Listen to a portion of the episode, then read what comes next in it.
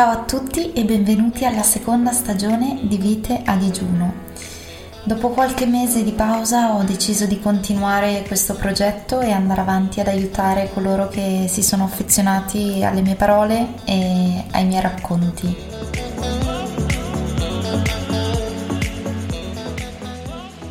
Volevo iniziare dicendo che questo percorso verso la liberazione dall'ossessione alimentare e l'ossessione del proprio corpo è tutt'altro che lineare ed è normale che ci siano momenti in cui ci sentiamo demoralizzati e fatichiamo a darci l'amore e le attenzioni che meritiamo.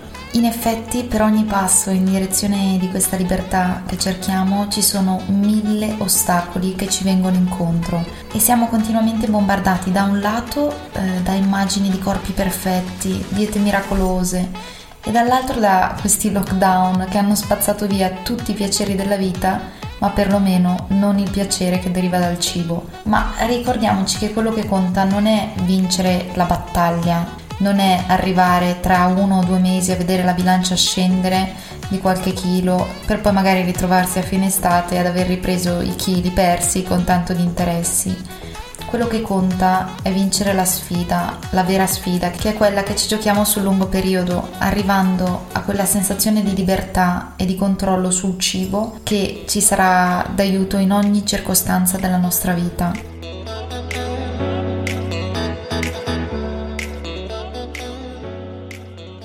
Per mia esperienza posso dire che gli alti e bassi sono quello che più rendono questo percorso prezioso in quanto permettono di abbracciare le nostre debolezze senza perdere di vista l'obiettivo. E non lo dico tanto per dire, non è questione di vedere il bicchiere mezzo pieno e autoconvincersi che tutto vada bene.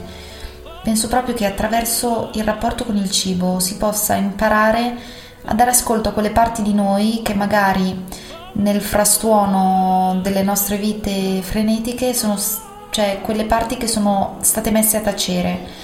E sono anche sicura che spesso il problema con il cibo e con il nostro corpo, le ossessioni siano un pretesto, un pretesto per non guardare ad altre fragilità che abbiamo, oppure potrebbe essere un meccanismo di compensazione per, per ottenere quella sensazione di controllo sul cibo quando il controllo magari lo vorremmo su qualcos'altro che nella nostra vita non sta andando come dovrebbe. In questi mesi mi sono accorta sulla mia pelle di quanto sia umano avere dei momenti in cui ci lasciamo andare, molliamo un po' la presa su tutto e magari in momenti di tristezza ci buttiamo sul cibo.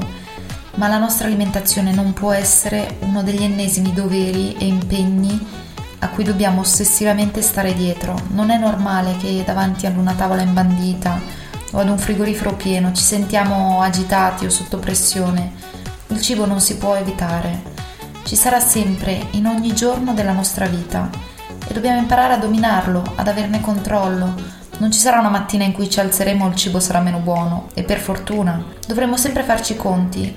Fare i conti con il devo e il non devo, il posso e il non posso. Ma lo scopo di questo percorso qual è?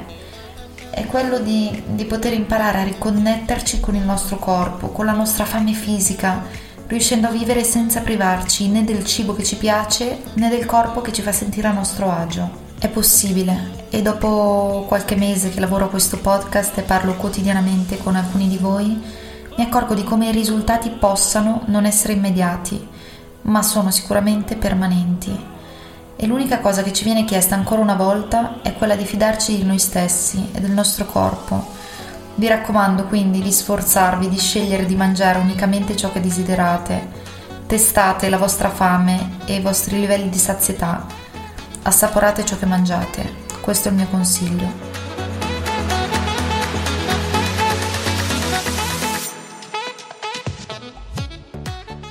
Sono felice di annunciarvi che in uno dei prossimi episodi ci sarà con noi Alice Ciani, una professionista molto preparata che potrà aiutarci a guardare a queste tematiche secondo una prospettiva nuova.